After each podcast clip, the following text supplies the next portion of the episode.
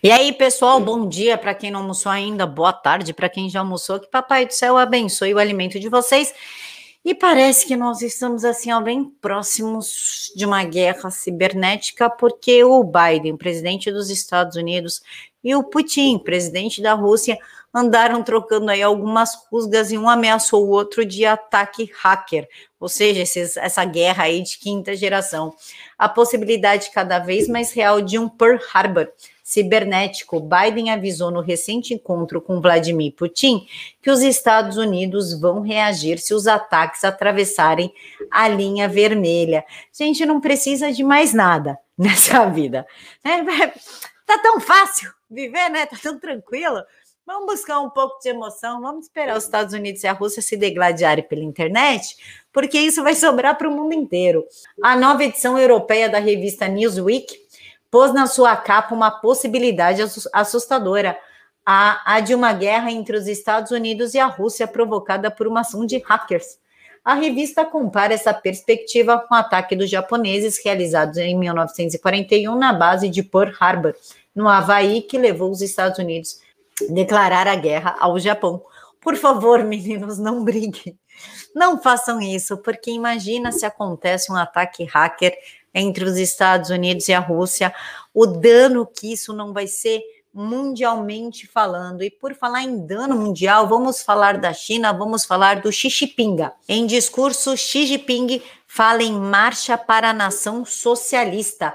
O secretário-geral do Partido Comunista pediu fé no marxismo e no socialismo asiático. O secretário-geral do Partido Comunista Chinês, o Xi Jinping, fez um apelo aos membros da legenda por mais lealdade à sigla. Todos os camaradas têm de tomar fé no marxismo e no socialismo com características chinesas como propósito de vida, declarou em cerimônia da comemoração de 100 anos do PCC, celebrada, que já foi celebrada na quarta-feira, né? O esquerdista pediu ainda grande rejuvenescimento do movimento, ou seja, atrair a juventude. Na nova marcha para uma nação socialista moderna totalmente estabelecida, continue caminhando em direção às metas do segundo século, pediu Xi. O governo comunista asiático quer se tornar uma potência cultural, econômica e militar internacionalmente. Em reportagem publicada, a revista Oeste mostrou o modus operandi.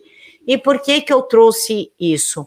Porque eu estava aqui no Twitter e vi uma, uma postagem que me preocupou bastante. De 2016 a 2018, a parte elétrica do Brasil, a nossa rede elétrica, estrutura elétrica, foi vendida totalmente para a China. Está 100% na mão da China. E por isso que surgiu agora essa conversa de crise energética subindo a conta de luz em até 52%. Algo eles estão aprontando porque já que eles têm o controle da rede elétrica, se eles, sei lá, quiserem chantagear o Brasil, eles desligam as usinas que eles estão. E aí, o que, que a gente faz? Fica sem luz? Não acessa a internet, não tem nada? Vocês conseguem compreender onde o PT e o Temer, porque 2018 era Temer, jogou a gente? Eu vou mostrar para vocês as provas da situação energética que tem no Brasil. Chinesa State Grid adquire controle acionário da CPFL Energia. A empresa fechou a aquisição de 54,64% de participação acionária e será o acionista controlador da empresa brasileira. 2017. Conheça a empresa chinesa que comprou uma hidrelétrica da CEMIG, a State Power Investment Corporation, que arrematou a usina de São Simão por 7 bilhões 118 milhões de reais, é uma das maiores do país. Chinesa CTG vira a maior geradora privada de energia do país. Depois de comprar os ativos da Duck Energy, a chinesa China Tree Gogers virou a maior geradora privada do Brasil estatal chinesa compra concessionárias elétricas no Brasil.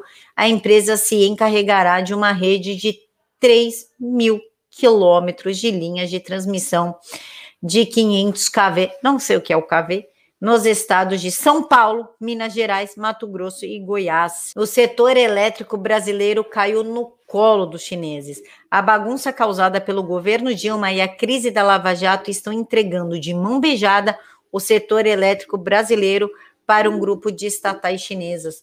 2016, estatal chinesa compra sete distribuidoras de energia no Brasil, inclusive a Eletrosul, que fica no sul do país, por 3 bilhões e 900 milhões de reais, com a desculpa que vai gerar 11 mil empregos. Eu já contei para vocês como a China age. Ela quebra um país economicamente ou ela aposta em governantes que vão quebrar o país, como Lula e Dilma, e aí eles entram, como o Dória está fazendo aqui em São Paulo, por exemplo. Aí eles entram e começam a comprar as coisas e domina o país, como eles fizeram numa parte da África, Suriname, Argentina. É isso que eles estão fazendo. Aí você junta com a declaração do Xi Jinping, que é para ter fé no marxismo que vai começar aí o segundo século de marxismo. Porra, para a gente, no mínimo, assustar, não é?